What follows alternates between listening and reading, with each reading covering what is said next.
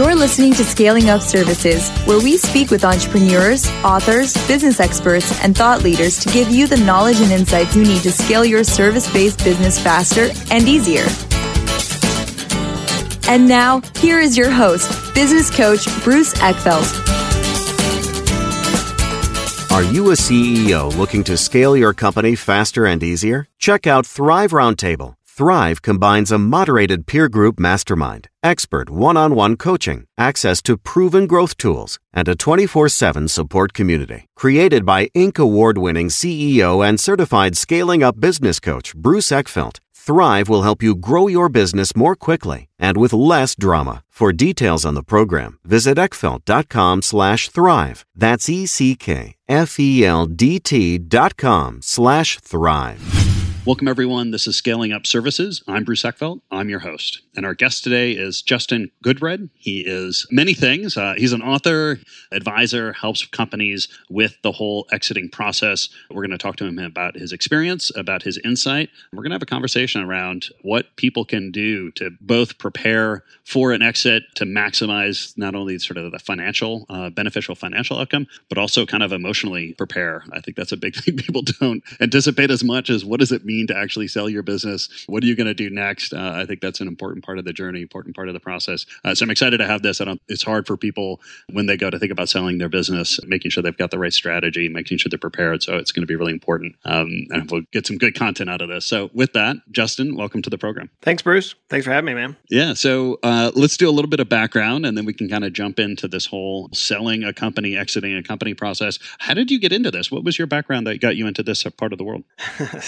So it's a long story. Let's try to shorten it up. I've already sold three businesses in my life. I'm 42 years old now. When I started to the exit planning, value growth, acceleration model businesses, it was probably 6 years ago. Whenever I, in my current businesses, was trying to figure out how to grow the value so that one day I can exit or transition the business down. So yeah. I started my first business when I was 15. I sold it when I was 21. It was a lawn care business, landscaping, irrigation business, yep. And came into the world of finance back in 2003, four. Somewhere in that time frame. Mm-hmm. Typical financial guy learning how to do the Wall Street walk and talk. And I realized that that's not who I am. You know, I'm a business guy.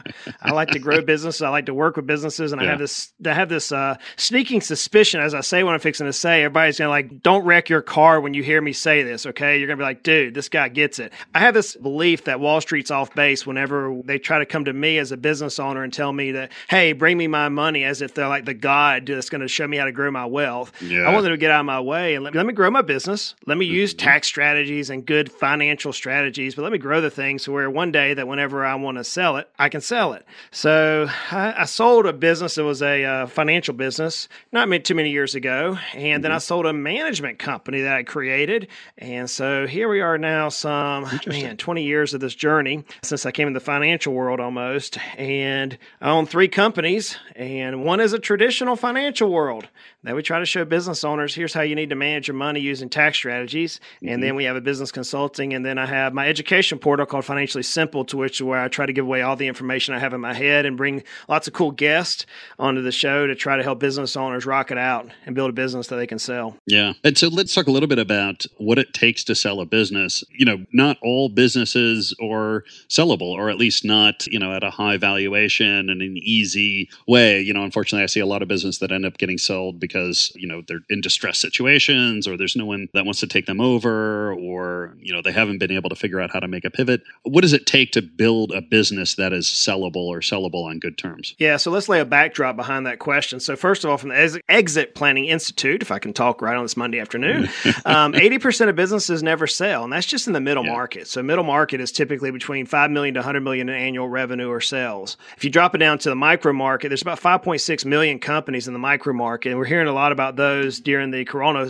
stint with the number of businesses that are struggling right now. Yep. And so their numbers are even worse. I mean, it's so you figure that only about 20% of businesses sell. And then where it gets mind-numbing is only about 3 to 4% of businesses actually sell without concessions. In other words, they got cash and they walked away with what they wanted. So 20% of businesses actually sell and only 3 to 4% of them actually get what the buyer thinks they're worth. Those are dismal numbers. So back to your question now, as we start putting that in the backdrop, what's it going to take to sell a business? It's going to take take time and preparation. It's going to take the business owner positioning the business where he or she is not the epicenter of the business and the business can operate without them. I love to listen to Tony Robbins and Dave Ramsey and Robert Kiyosaki and a lot of these other names out there. And they're all the time talking about growing our businesses to where we don't have a glorified job. So that's what ultimately has to be done. You have to grow your business where you don't have an underpaid glorified job. We have to make it work and run without us. So if you can do that, then somebody else, more than likely, is going to want to have a business that can provide income to them without them having to come in and spend the long hours, the stress and the headaches and everything working the business. Yeah. Yeah. I always love to kind of start the conversation or think about the selling a business as really a conversation of why do people buy businesses? So what are the reasons? I mean, I kind of know why people want to sell their business. They want to, you know, money in hand. They don't want to have to deal with the stress of the business anymore. But why do people buy businesses? Like, what is happening on the other side of this transaction? Yeah, you know, I've seen lots of people buy businesses. I've seen where somebody wanted a second career. You know, they come out of a Fortune 500 company, they've learned a little bit of business acumen, and then now they want to go and spend some money and create a second career and grow and scale, then flip and sell. You know, I've seen that transpire. I've seen serial entrepreneurs to where they're diversifying their portfolio of business holdings. In fact, we just heard our president not too long ago in a Q&A, he said, I own businesses. I don't own many individual stocks. And so some individuals in that type of a category as far as wealth goes, they want to diversify themselves. Some could be with you're dealing with private equity. They may be trying to build out a portfolio to tranche the portfolio. It could be a young up and coming to where I've seen a lot of entrepreneurs, especially in the service business, you know, like an entrepreneur doctor or car. We have car repair companies that we have the honor and privilege to work with, that a young up and coming business person who doesn't want to go out and try to start from scratch will go in and buy a business and they think they can modernize the business and carry the legacy of that business on throughout their career. I've seen that transpire. So there's a myriad of reasons why people want to buy businesses. And what we have to do as the people who are coaching business owners or business owners ourselves is to try to build the business so when opportunity and market intersect, our business is prepared, you see? Yeah.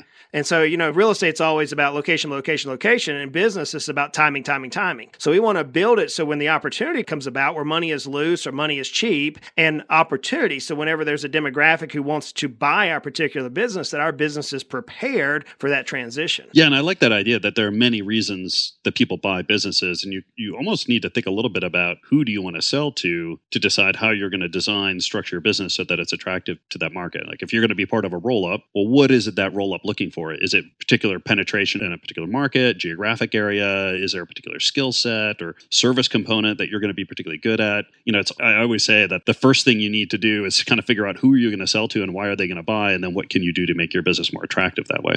Yeah. And so you could end up having a number of different buyers. You could end up having a financial buyer. That's somebody who's just looking to do a flip. You could have a strategic buyer. That's somebody who's trying to buy out their competition, or maybe they're trying to find another segment to add to their product mix. It could be an angel investor, a venture capitalist, private equity firm. You may even sell it to your kids, or you may move it to an ESOP. You may move it to a key employee or somebody in the business. So once you know kind of where you want to go, each of those buyers are going to afford different types of price tags. Mm-hmm. Obviously, the strategic buyer is by far the one that yields the highest price tag for us.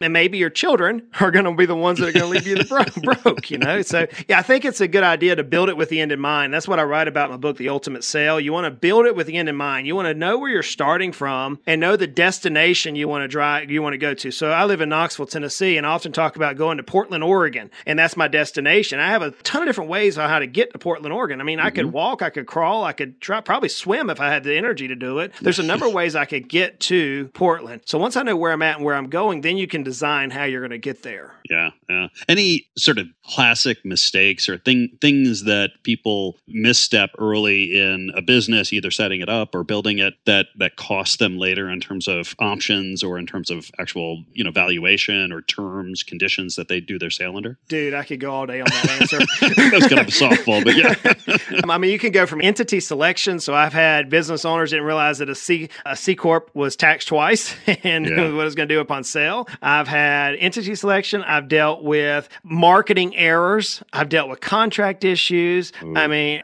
you name it. we could always position it to where the skeletons, as we often refer to them, the skeletons in the closet, we're trying to figure out how to minimize those particular points. So ultimately, at the end of the day, this is where you need a wise team. You need not only a good team inside your business, but you need a team of advisors who's been there, done that, got the t-shirt. You know, this isn't their first rodeo. They've ridden that cow. This is what you want on your side of the table. You got to have somebody who knows what the heck they're doing. Yeah. And let's talk about service businesses, because I always, I use a phrase a lot. They're easy to start, hard to scale, and they're even harder to sell sometimes. What goes into when you go to sell a service-based business? What are the things that you're really selling, or what are the things that someone's really buying? Because you're not, I mean, you're not dealing with, or typically you're not dealing with an IP or product lines or physical materials. What is it that you're selling in a service-based business? Yeah, the majority of the time it's goodwill. I mean, hands down, that's typically the single largest asset. It may be in the terms of, most of the time it's in the terms of customer or patient base. That's majority of the time on a service business. Now, there may be some equipment, there may be some restricted covenants.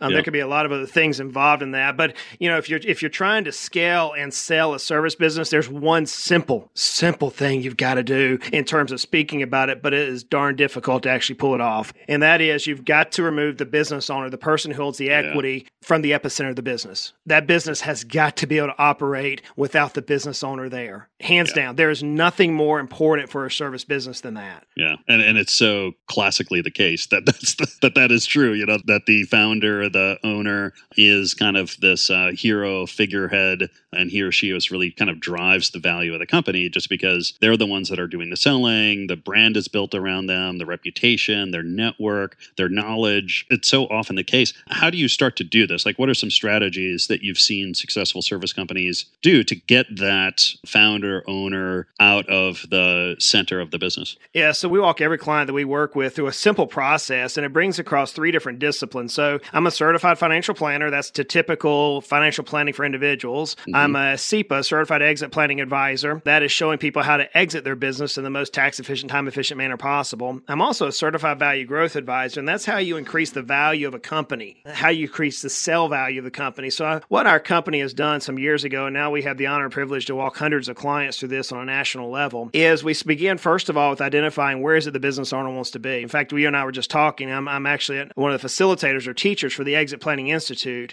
I received the Exit Planning Leader of the Year one time now, and a couple other awards in that area over the past, on how do I drive business owners where they can sell their business. And it begins, first of all, with knowing where you want to go. Knowing, do you want to sell the business? Talking about who the buyer is going to be of this business. Do you find yourself sitting on the beach somewhere? That's not who I am. I may be sitting on a fishing stream somewhere, in a hunting blind somewhere, but I'm not going to just sit on the beach. But some people do. I have a couple clients that do that. So once you know where you want to go and you know where you're at, then it's as simple as dissecting the business. And we approach it from 8 key areas. And we're going to talk about this in our next book. The 8 key areas are simple to talk about. And once you identify these 8 key areas in a business, then you can know how you're going to move throughout those areas. So let me kind of give you those 8 areas, and we can kind of talk through those, okay? Yeah. Okay, so the first 2 are typically your type D personalities, and that is your planning and your leadership. So you have to have a business plan, where you're going, how you're going to get there, and you have to have a leadership team in place, or yourself, you have to have some leadership capabilities. And that's typically your D personality of the business owners who focus on those areas. I'm a high D. I'm the guy who charge hell with a water pistol, right?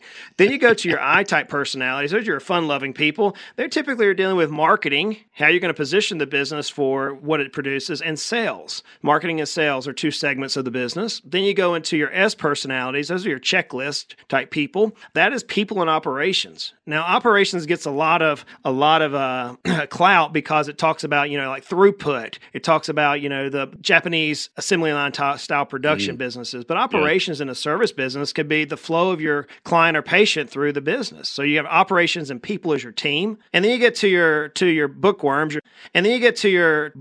Your nerdy guys. Yeah. I'm often here, finance and legal. And so if you break your business into those 8 key areas, you have to identify what is your strengths and what are your weaknesses. And so we take people through a 256-point assessment. It's the same assessment that appraisers use to come up with the value of your company. And they're looking at the interworkings, 256 points to determine if your value, what your value is. So if we can backwards engineer and say, okay, you're really strong in planning and you're really strong, you have an awesome team, but your marketing sucks and your legal, I mean, you got some risk here, then what we systematically do is we start moving and strengthening one of those 8 key areas. And the goal being is we want whoever, not the business owner, but whoever ends up being the disciple, the cheerleader, the manager, whoever you're going to, whatever term you want to put over that area, we want them to become best in class. Meaning that if you have a CEO that you're going to replace yourself with as in the service business, we want your CEO to be able to go to an industry event like a seminar or some sort of a trade show, and we want them to be able to speak as an authority on what it means to do business planning for your segment. If we have a marketing team, if we have a CMO, we want that CMO to be at a national convention telling other business owners who are in the same exact area that you're in on how you guys are rocking it out as marketing. So we want every area of that business to ultimately fall in the top 80% in the national level. And if we can do so, ultimately what we built is a series of systems that incorporate the entire throughput, the entire gaining of a client to the servicing quality management of a client and everywhere in between on how to drive value. And as we drive value, we've reduced owner dependent. Now, I know it's a lot of information right there, but that's what we work toward. No, it makes sense. I mean, I think that, breaking it down to those components, and I love the idea that you're basically reverse engineering the value calculation or the valuation formula. Where do people typically get, or for service companies, where do they typically get it wrong, or where are the most problematic areas? Yeah, it depends on the type of company. I mean, so if we were to isolate service companies by, let's say we go into the trades area, let's say we have an auto mechanic or a plumber or an electrician, some of that nature, maybe a handyman type personality. That type of person wants to be the jack of all trades, and typically they don't put together a comprehensive plan. They're just running like their head's on fire, Yeah, yeah. If you go into the professional service world, let's say the entrepreneur, doctor, veterinarian, chiropractor, dentist, things of that nature, then because their personality is so lean toward that high C, that meticulous style personality type, they don't focus on marketing or sales. And so they end up losing revenue and not creating a scalable, sustainable model. So I think it's based on SIC code. I think it's based on the personality profile. So here's the way you could answer it in your business. And this is what I tell your listeners to do. If you're like me and you're a high D personality and you're the guy like the CEO type that, someone tells me I'm not going to do something, I'm going to show you how I can do it. That personality, then look opposite of you. Look opposite of your personality, and that's going to be your S. That's going to be that your operations, because you're so far distant or you're so creative in your mind that you don't have operations. As I like to say on my podcast, I like to say, you're not teaching 16-year-olds how to cook French fries without burning McDonald's down. You don't have step-by-step processes if you're a high D. So I think you've got to look opposite. So your opposites are your D and your S's are opposites, and your C and your I personalities are opposite. And so if you want to know where your personality is, you can go take a free DISC assessment and see where your personality falls, and look at the opposite side, and that chances are that's where you're weak in business, and that is what's going to lead your business to have problems when it comes to sale. Yeah, yeah, I like that whole idea. It's about balancing that out and creating a well-rounded team. I guess where do most business owners that you've worked with, where do they find these folks? Like, how do you find someone to bring in and start running some of these key areas? And how do you find people that are, have these kind of complementary, balancing personality types so that you can kind of create that, well-rounded team?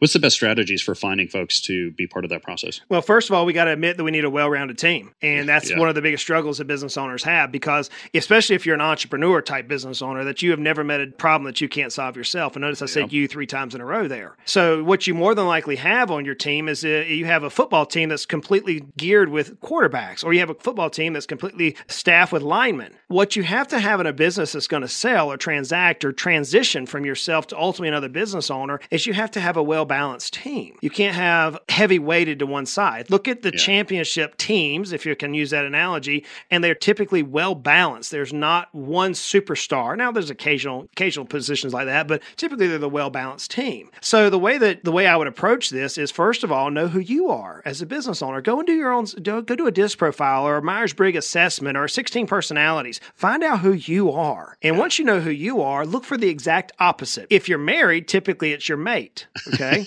That's your opposite. And they're the people that you love the most and the ones you want to choke the most many times, right? Yeah. Because they're direct opposite of our personality. And so the very first person that you're going to start relinquishing some control to is that person who is completely opposite of you, just like you did in your marriage or in your relationships. Okay. Once you team up with the opposite, then you're going to look at your specific business and try to mate up or bring on the next weakest link on your team. Hopefully, as you build this, it's almost like the old merry-go-round when I was a kid. You try to balance it out. So you could end up throwing your little brother off when it got going too fast. You want to build a very balanced system so that you can hold harmony around the whole organization. Yeah. Not easy to do. That's very challenge. Difficult. I heard one of my clients one time, you'll love this. You'll love this, Bruce. He said, man, I'd have a great business if I didn't have employees or clients. Business would be so much easier. He said, it'd be great. I'd have an awesome time here. And I think every business owner at that point just said, amen, hallelujah. I think everyone listening here is smiling and chuckling as well. I think that's very true, especially for service companies. It's just like we end up getting so tied into, finding the right talent, managing people, creating a good culture, dealing with issues. It's just, the nature of the beast for service companies. And when should we start this? I mean, this is something I look at 90 days before I want to sell, or when do I start this process? Yeah, that's what most people do, which is why they never sell the business. Yeah, exactly. So sooner than later, I can tell you that I've been building my business to sell from the first time from when I first started it up. And now that I've gone through 3 transactions for a profit, and I had 3 profitable businesses, and I know how stinking hard it is to sell a business, the sooner, the better. I actually read a statistic here not too long ago that there's about 50% to 60% of business owners who's not even done basic financial planning. Start there. Get yourself a good financial planner who understands business, and start with a personal plan so you know where you're going in the future.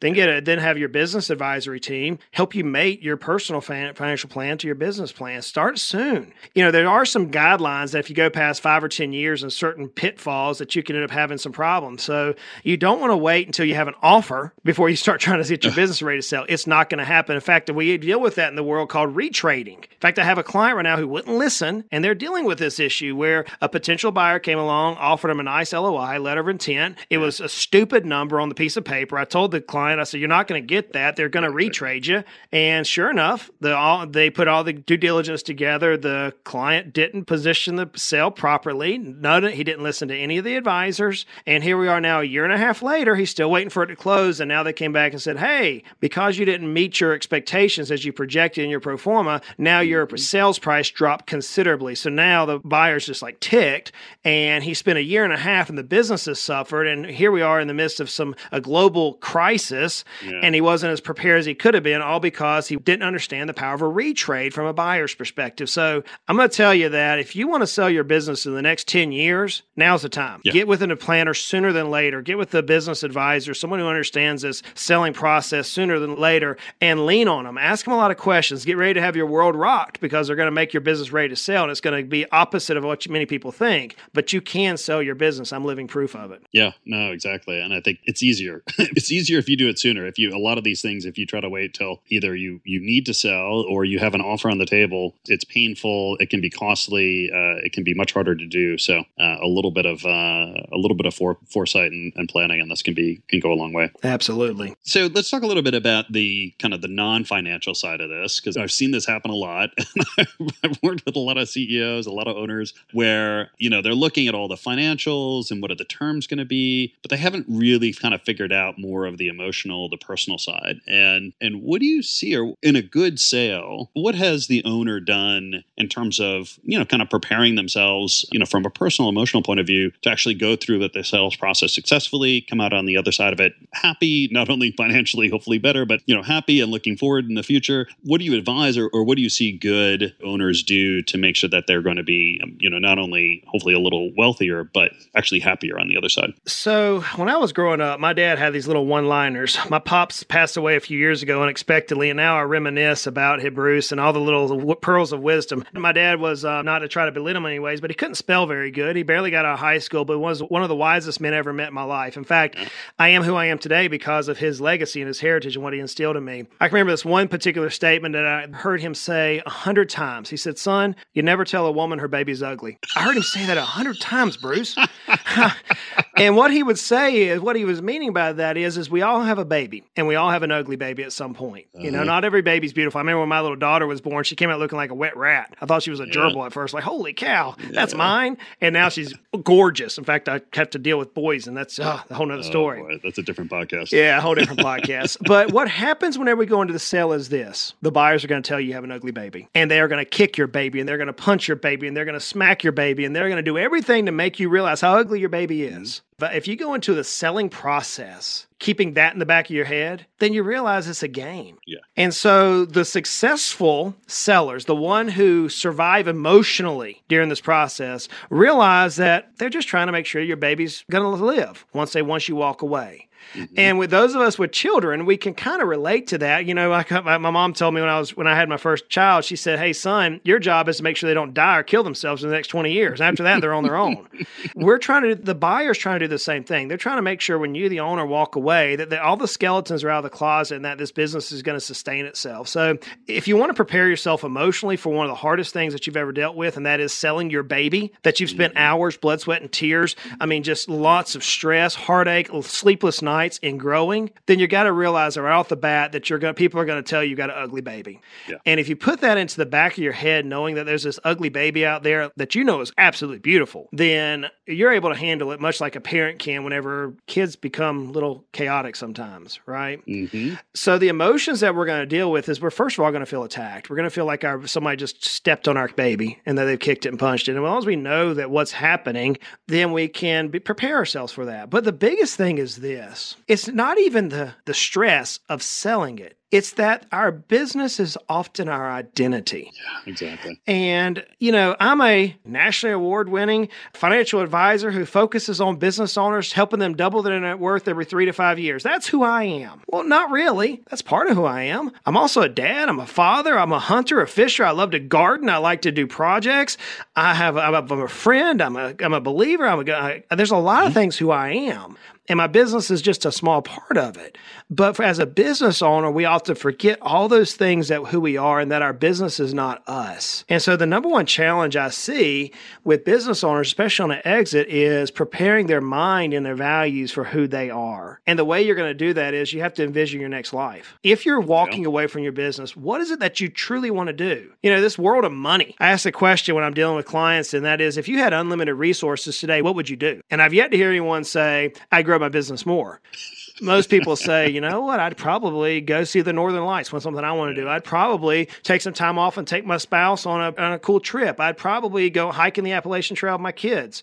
Whatever it is, that's what you want to start envisioning yourself now if you're within a 5 or 10-year exodus from your business. And the more that you can envision this life after business, the easier the transition is going to be. That whenever people go into retirement, we call it short-timer syndrome. It's actually a syndrome that happens whenever people are approaching retirement. They're trying to figure out their placement in life, and they end up in doing crazy stuff sometimes and humanitarian things another. Business owners have it that much more. We're trying to figure out what's next for us whenever we spend so much of our life diving into the stress of business. So if you can identify your life after the business and realize that they're going to call your baby ugly, then you've accomplished two of the most dangerous things that we deal with as emotions whenever we sell our businesses. Yeah. Yeah. I always talk about, push sales versus pull sales. You know, push sales when I'm, you know, I have to get out because of I'm trying to get away from the situation that I'm in, versus a pull, which is I've got a very clear and compelling vision of what I want to do next, and I'm getting pulled forward. I just find such a difference. If you've got good pull, you know, a clear sense of what am I going to do next? Why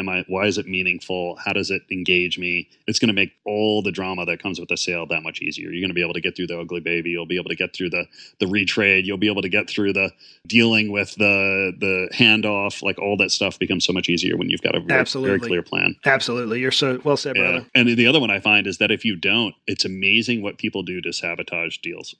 You've got sabotagers for all over the place. You have it from the professionals who just put foot in mouth sometimes. You have it from the employees who don't have a clue what they're talking about. They don't see the bigger picture. You have it from the buyer's perspective who wants to sabotage it. I've seen buyers go as far as hiring saboteurs to come in and destroy business. I mean, I've seen everything. So, you got got a lot of people that don't want to see you succeed, but in the same token, there's a lot of people who want to see you succeed if you do it right. Your clients want to see it. Your customers want to see it. Your team members want to see it. They don't want to lose their jobs. They want to have a good boss. You have a lot of people who want to see a nice handoff, but it's not going to happen unless you spend 5, 6, 7, 10, 15, 20 years sometimes, depending on the type of business, preparing you for that position. Yeah, all good points. Justin, this has been a pleasure. If people want to find out more about you, the work that you do, what's the best way to get that information? Yeah, I'd say check it out. It's on Financially Simple, financiallysimple.com. That's where we push all of our content to. We also have podcasts on any of the major providers called Financially Simple, where I give away 99.99% of the information in my head.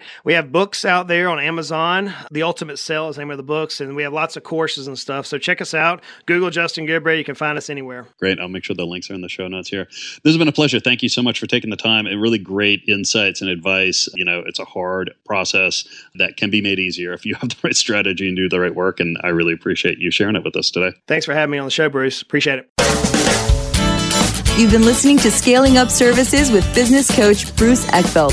To find a full list of podcast episodes, download the tools and worksheets, and access other great content, visit the website at scalingupservices.com. And don't forget to sign up for the free newsletter at scalingupservices.com/newsletter.